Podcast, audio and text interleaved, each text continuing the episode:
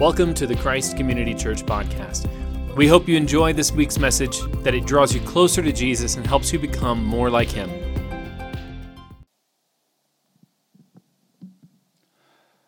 About brotherly love, you don't need me to write to write you because you yourselves are taught by God to love one another. In fact, you are doing this toward all the brothers and sisters in the entire region of Macedonia.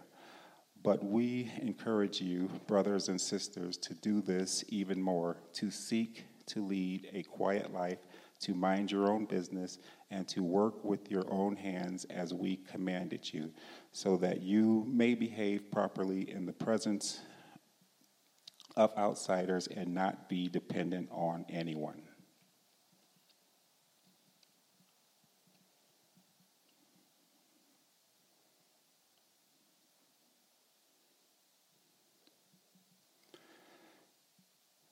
Second Timothy 1 5. I recall your sincere faith that first lived in your grandmother Lois and in your mother Eunice, and, and now I am convinced is in you also. Praise be to God. On this Mother's Day, I wanted to go and look at two of the most overlooked characters in all the New Testament. You've probably never heard their names before. Um, but I want to start with a question Who has been the most influential person, besides Jesus? You're not allowed to answer Jesus, okay? Um, who's been the most influential person in your life? Think on it for a moment. Let the names and the faces kind of roll through your mind. And then, when you're ready, if you're comfortable, just shout them out. Who's been the most influential person in your life? Who's had the biggest impact on your life? Wife? Oh, good man.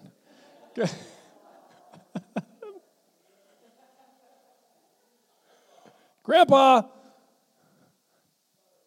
Mom. Oh man, it's Mother's Day. You're not, I mean, suck ups. no. So these people who you've mentioned, right? Um, I know personally one of them, right? because I have the same grandpa. But other than that, I, I, don't know any of these people that you've mentioned. Well, I know I know Katie, I guess, but I don't really know any of these people. And chances are that no one else in this room knew any of those people that you shouted out that you mentioned either. The people who have had the biggest impact on your life, who have been most influential in your life, aside from Jesus, they're probably not people who have any fame outside of your little circle. They're not people who, who aspired to, to some kind of, of worldwide recognition. They aspired to be huge influencers. They, they were happy, they were content to, to influence the people that God had given them, to lead and to care for and to love the people that God had given them. They're not household names across the world. I very much doubt that any person in this room, if, if I ask that question again, would name some celebrity, either a politician or an actor or actress or, or even some great leader Right? I, I very much doubt that Nelson Mandela has been as influential in your life as some of those people that you mentioned.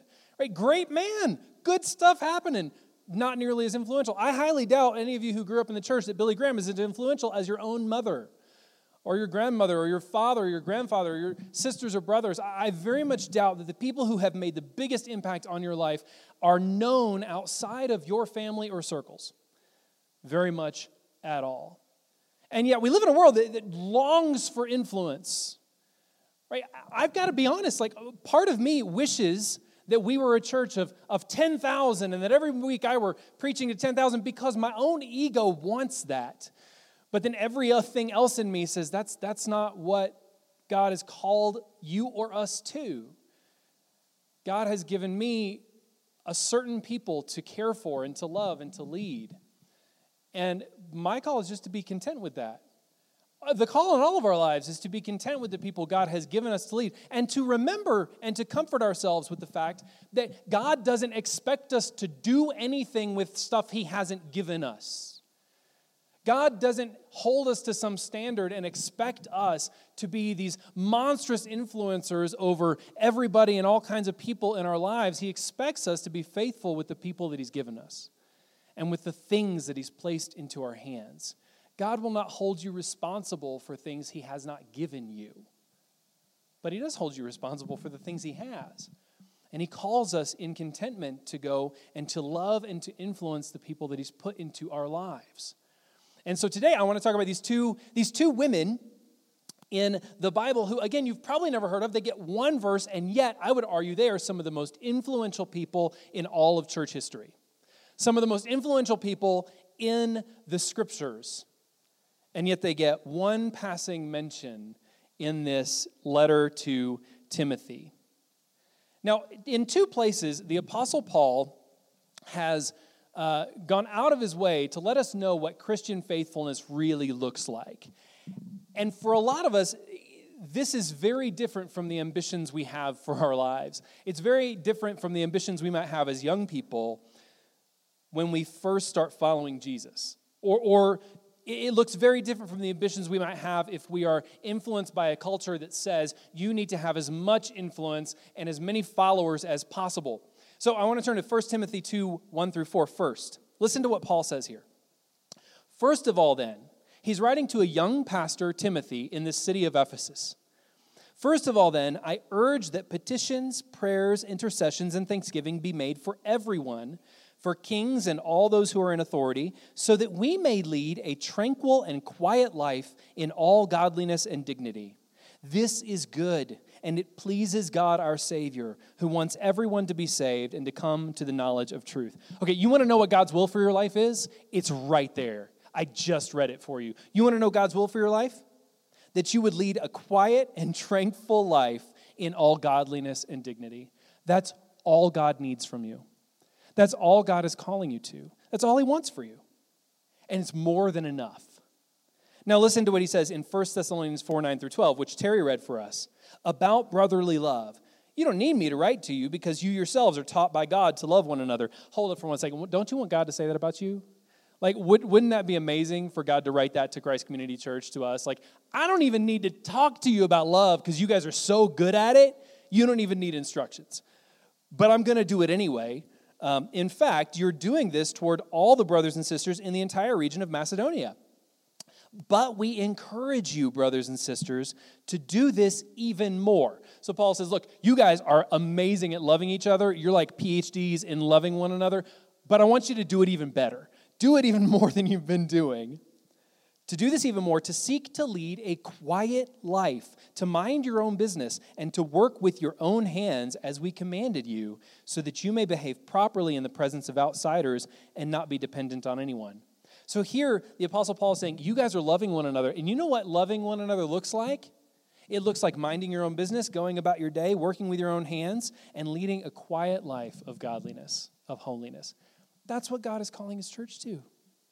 And believe it or not, he's doing this in order that they may be all the more influential. Listen to this last verse. Work with your own hands as we commanded you, so that you may behave properly in the presence of outsiders and not be dependent on anyone. The Apostle Paul is saying, I want you to lead a quiet life. God wants you to lead a quiet, holy life, a life of ordinary faithfulness to God, so that outsiders will see you and know your God. They'll know Jesus by looking at you, the way you conduct yourself. And so you're not dependent on anyone. So you don't have to be dependent upon this the wicked systems of the world. So you don't have to be wor- uh, dependent upon the economy out there. I want you to lead quiet lives, work with your own hands, be strong, be a strong community so that you can be independent as a community and so that when outsiders look at you, they know who you represent. And you'll be more influential if you don't try to make big waves. You'll be more influential if you don't try to stand up and to, to fight and to, and to make your name known and, and to, to gain as much influence as you can. In fact, you'll be more influential with outsiders if you lead this kind of ordinary faithfulness than you would be if you stand up and make noise. Now, this has to be qualified, right? We're about to talk about Timothy. Uh, Timothy was a protege of the Apostle Paul. He, fought, he went traveled around with paul. They preached in public places. They preached in marketplaces. They were trying to build the church. Timothy ultimately became the pastor of the church in ephesus ultimately became the bishop of the church in ephesus in one of the biggest most renowned cities in all of the known world at the time and we're told by church tradition that Timothy was martyred because there was this great parade through the city of Ephesus to the goddess Diana. And Timothy's out there preaching, trying to get the pagans to come and follow Jesus. And the pagans get so mad at Timothy that they beat him with clubs and they kill him. There's a time for making waves. All right, there's a time to stand up and to be bold and to speak out. And Paul is not precluding that with these instructions. He's not saying there's never a time that you don't need to stand up and speak up and let your voice be heard and to pursue justice and rightness. There's, there, he's not saying you just have to be content with the world as it is and, and never push back against the evils of the world. But in everyday living, in the normal course of your life, Paul is saying, this is God's ideal for you that you would lead a, lead a quiet, tranquil life, a life of peace and of contentment, so that when people look at your life, they wonder where that contentment comes from. Because I'll tell you what, the world ain't a content place. Most of the people in the church are not in a content place. But Paul knows that contentment is a gift of God. Paul knows that contentment is something that is so elusive and so hard to grasp, except through Jesus Christ, that contentment will mark you out as bizarre among your peers, among outsiders. And that's why he's calling these people to contentment. He's calling us to contentment, to look at the influence God has given us, the people that God has given us to love, and be content to love them and to care for them and to live lives of quiet and tranquil godliness. And there are these two women who Paul points out in 2 Timothy who did just that Lois and Eunice. So let me tell you a story. Paul, the apostle, is traveling around with his buddy Silas. And in Acts chapter 14, we read that Paul and Silas, they're, they're traveling about and they get to this town called Lystra. And in Lystra, they're preaching, they're doing what they normally do. They go to the marketplace. First, they go to the synagogue, then they go to the marketplace, and they're preaching the gospel of Jesus in the marketplace in this very pagan city. And there, there's someone who is crippled. And so Paul heals this crippled guy. And all of the pagans around think that Paul is a god. They think that Paul is an incarnation of a deity. And so they get all of their buddies around and they're telling them, oh, oh my gosh, one of the gods is among us. One of the gods is here. They just healed this guy who couldn't be healed. Like there, there's a God. And, and so they began to call Paul I can't remember who they said Paul was. Silas, um, they called another God. Man, I can't remember right now. But anyway, they called Paul and Silas gods. They begin to worship them. And Paul goes, Hold up, whoa, don't do that, right? We're here on behalf of God Most High. We're here on behalf of Yahweh and Jesus Christ. And so Paul and Silas take this, this attention that's given to them and they point instead to God. Now, the thought is that as they're preaching in Lystra, there are these two women, Lois and Eunice. Lois is Eunice's mom. Lois and Eunice are there in Lystra and they hear the preaching of Paul. Now, Lois and Eunice are Jewish women and they've studied the scriptures and they are on the lookout for Messiah. They're waiting for Messiah. They're eager for him to come and to free them. And so they hear the preaching of Paul and they're moved by it. And they put their faith in Jesus Christ. Now, Eunice has a son named Timothy. The problem is, Eunice's husband is a Greek guy. You can read about this in Acts chapter 16 when Paul meets Timothy for the first time. Eunice's husband is a Greek guy. He's a pagan. He's a Gentile. He, he's not Jewish. He doesn't read the Jewish scriptures. He doesn't care to be faithful to the Jewish God. We know this because Timothy isn't circumcised, which is mandatory for Jewish boys. But Timothy's dad didn't care to have him circumcised, so Timothy never was. So we know that Timothy's dad is not a faithful Jewish guy. He's not even a convert to Judaism, he's just some Greek guy. But Eunice is a faithful Jew, and now she's heard the preaching of Paul. She's put her faith in Jesus because she's been looking for Messiah, and she has been teaching Timothy the scriptures from the time he was an infant. Lois, her mother, Eunice, Timothy's mom, have been pouring into Eunice's son Timothy the scriptures, the holy scriptures, and Timothy has grown up eagerly anticipating Messiah to come. And so Timothy, under the influence of Eunice and his grandmother Lois, now believes in Jesus. He's been following Jesus. So, about seven years after Paul goes to Lystra and preaches, and, and Lois and Eunice hear that first message, Paul comes back to Lystra. There's a nearby town called Derbe, and so we're told in Acts 16 that Paul comes to Derbe and Lystra. And as he gets there, he hears from people, hey, you got to meet this kid, Tim. He's amazing. He loves Jesus. He is faithful. You, you, you got you to come and talk to him. And so Paul goes and meets Timothy and finds that, yeah, Timothy is in fact this very faithful follower of Jesus. And Paul, right then, kind of takes Timothy under his wing and says, Hey, you're coming with me, kid. And Timothy jumps up and goes with Paul and Silas and begins to travel around with them. And Timothy becomes Paul's very right hand man. He's, Timothy is, in fact, the one who wrote a lot of the letters that we have in the New Testament. The epistles that we have that Paul wrote, Timothy is the one who actually wrote them down in his hand. You can read this in the postscript at the end of some of those letters, as Paul says, Timothy, who's his amanuensis, that's the person who actually writes out the words that Paul is dictating to him, Timothy wrote this to you.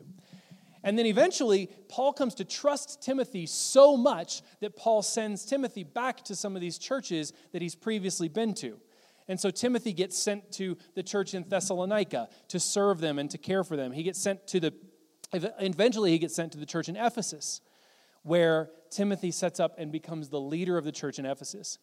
And when Paul sends Timothy to Ephesus, he says, I'm sending you there because there is such a strong pagan influence and there is such strong false teaching within the church that, Timothy, I need you to clear this up. And so Paul sends Timothy to Ephesus in order to lead the church. Now, some years after Timothy gets sent to Ephesus, the apostle John and Jesus' very mother Mary moved to Ephesus as well.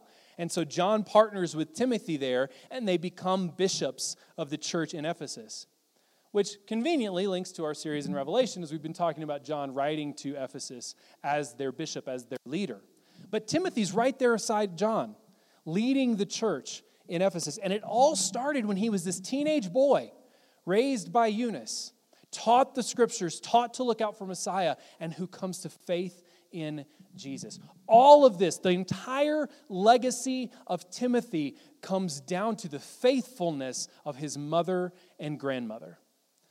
The entire legacy of Timothy is due to his mother and his grandmother denying the influence of Eunice's Greek husband, denying the influences of the pagan world around them and saying, No, we will stay faithful to Yahweh. We will stay faithful to the God of the scripture. We will stay faithful to him and we will look for his Messiah. And when they found the Messiah, when they found Jesus, putting their faith in him and passing that faith on to Timothy, the entire legacy of Timothy is down to the faithfulness of Lois and Eunice.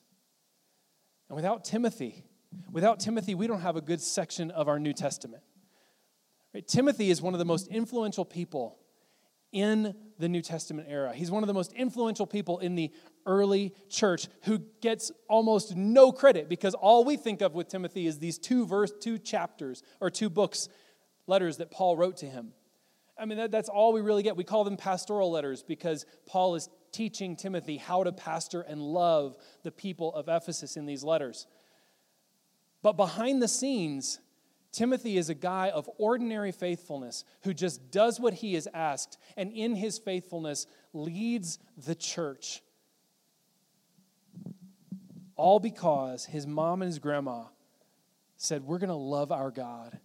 We're going to be faithful to our God, and we are going to raise Timothy up to love him too. Timothy had a couple ways he could go. He could follow the influence of his father. He could go the way of his dad, which would have been natural. It would have been right and natural for Timothy at about seven or eight years old to begin to accompany his father in his trade or whatever his father was doing and be trained up in that world and in his place. But instead, Timothy is being taught and raised by his mom. Timothy is being poured into by this strong woman, Lois, who, despite the influence of her husband, is being faithful to her God and to her Savior, Jesus Christ. That's the influence that ordinary faithfulness has in the world. That's why these other letters, that's why God calls us to quiet, ordinary faithfulness. You don't have to be a missionary in the deepest, darkest parts of the world. You don't have to have a platform of thousands upon thousands. You don't need all of the influence that the world says you need in order to make any kind of difference in the world. All you have to do is be faithful with what God has given you to the people that God has given you to love and to lead. And if you're here saying, God hasn't given me any people, then you're wrong. God has given you people to love and to care for and to lead.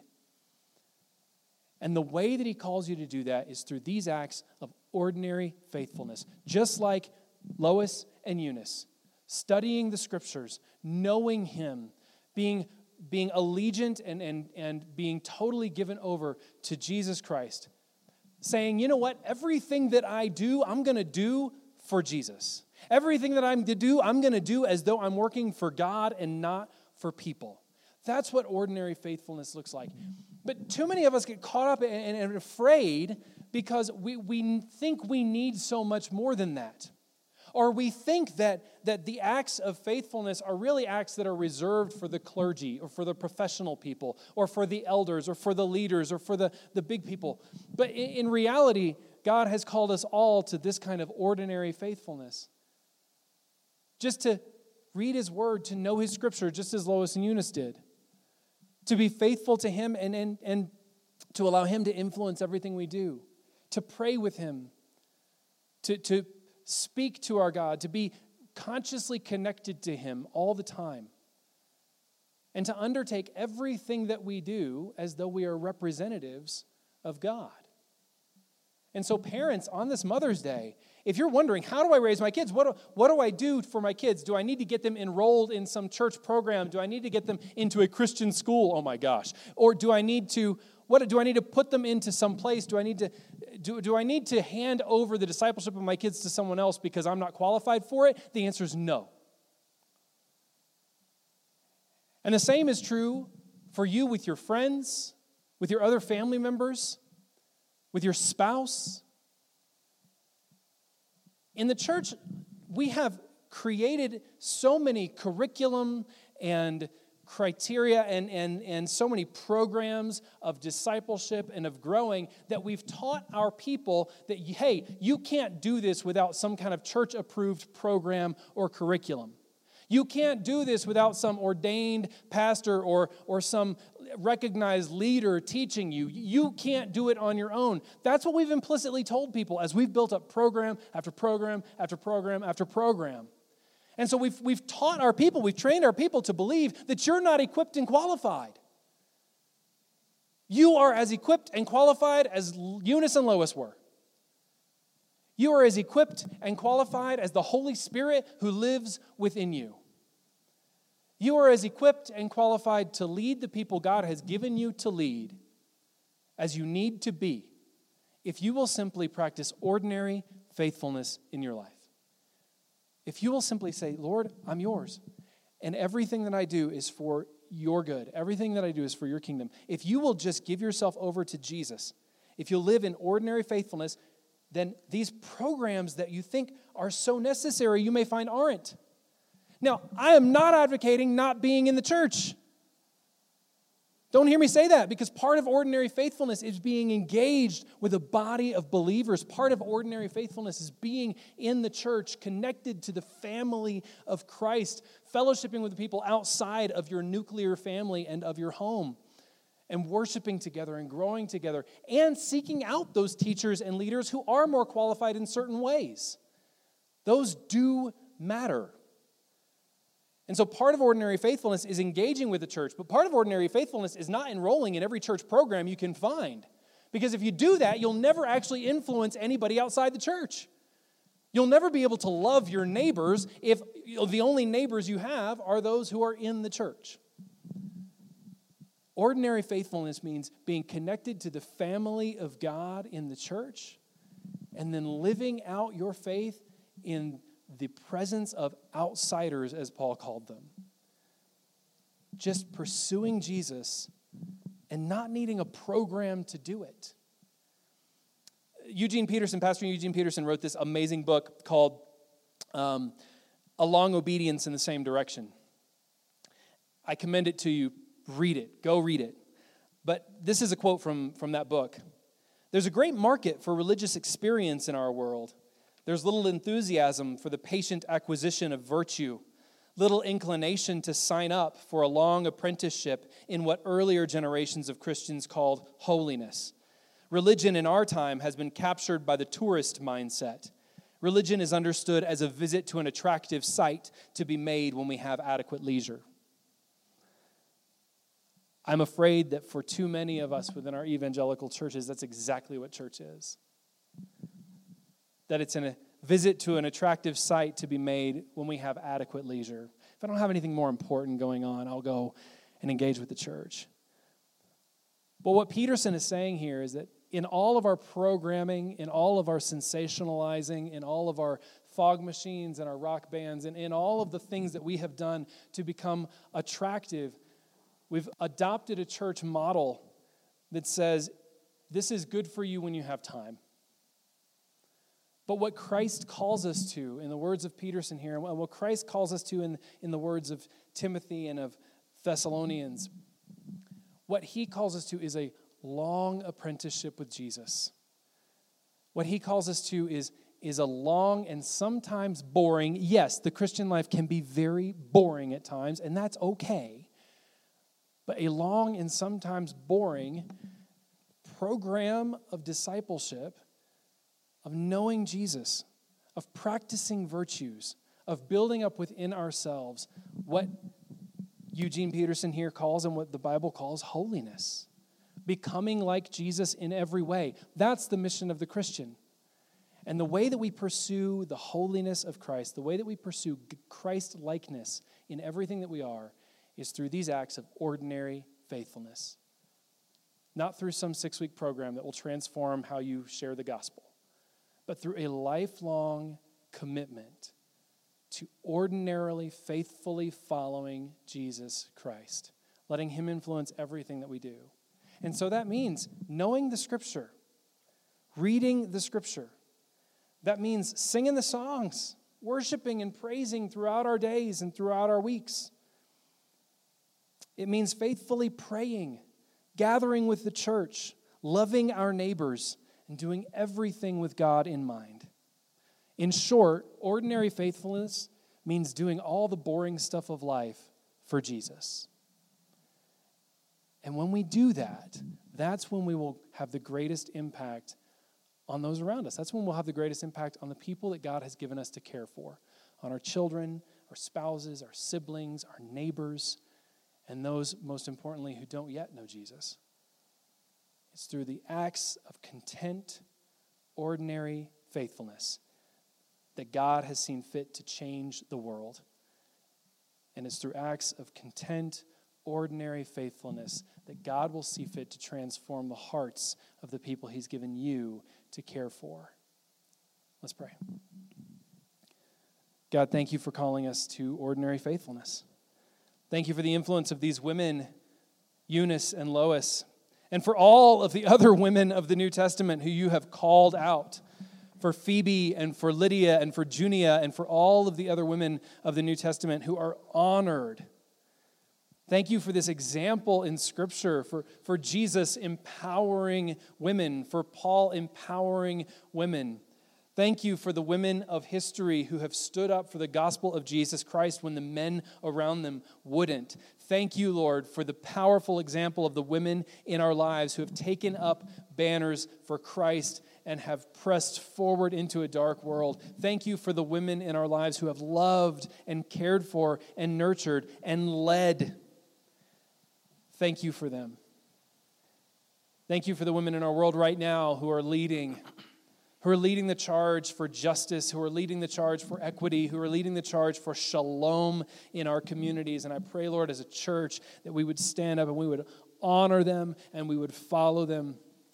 And that the men among us would be humble enough to say, Follow her into paths of justice and shalom. Just as Timothy followed his mom and his grandma into faithfulness to you.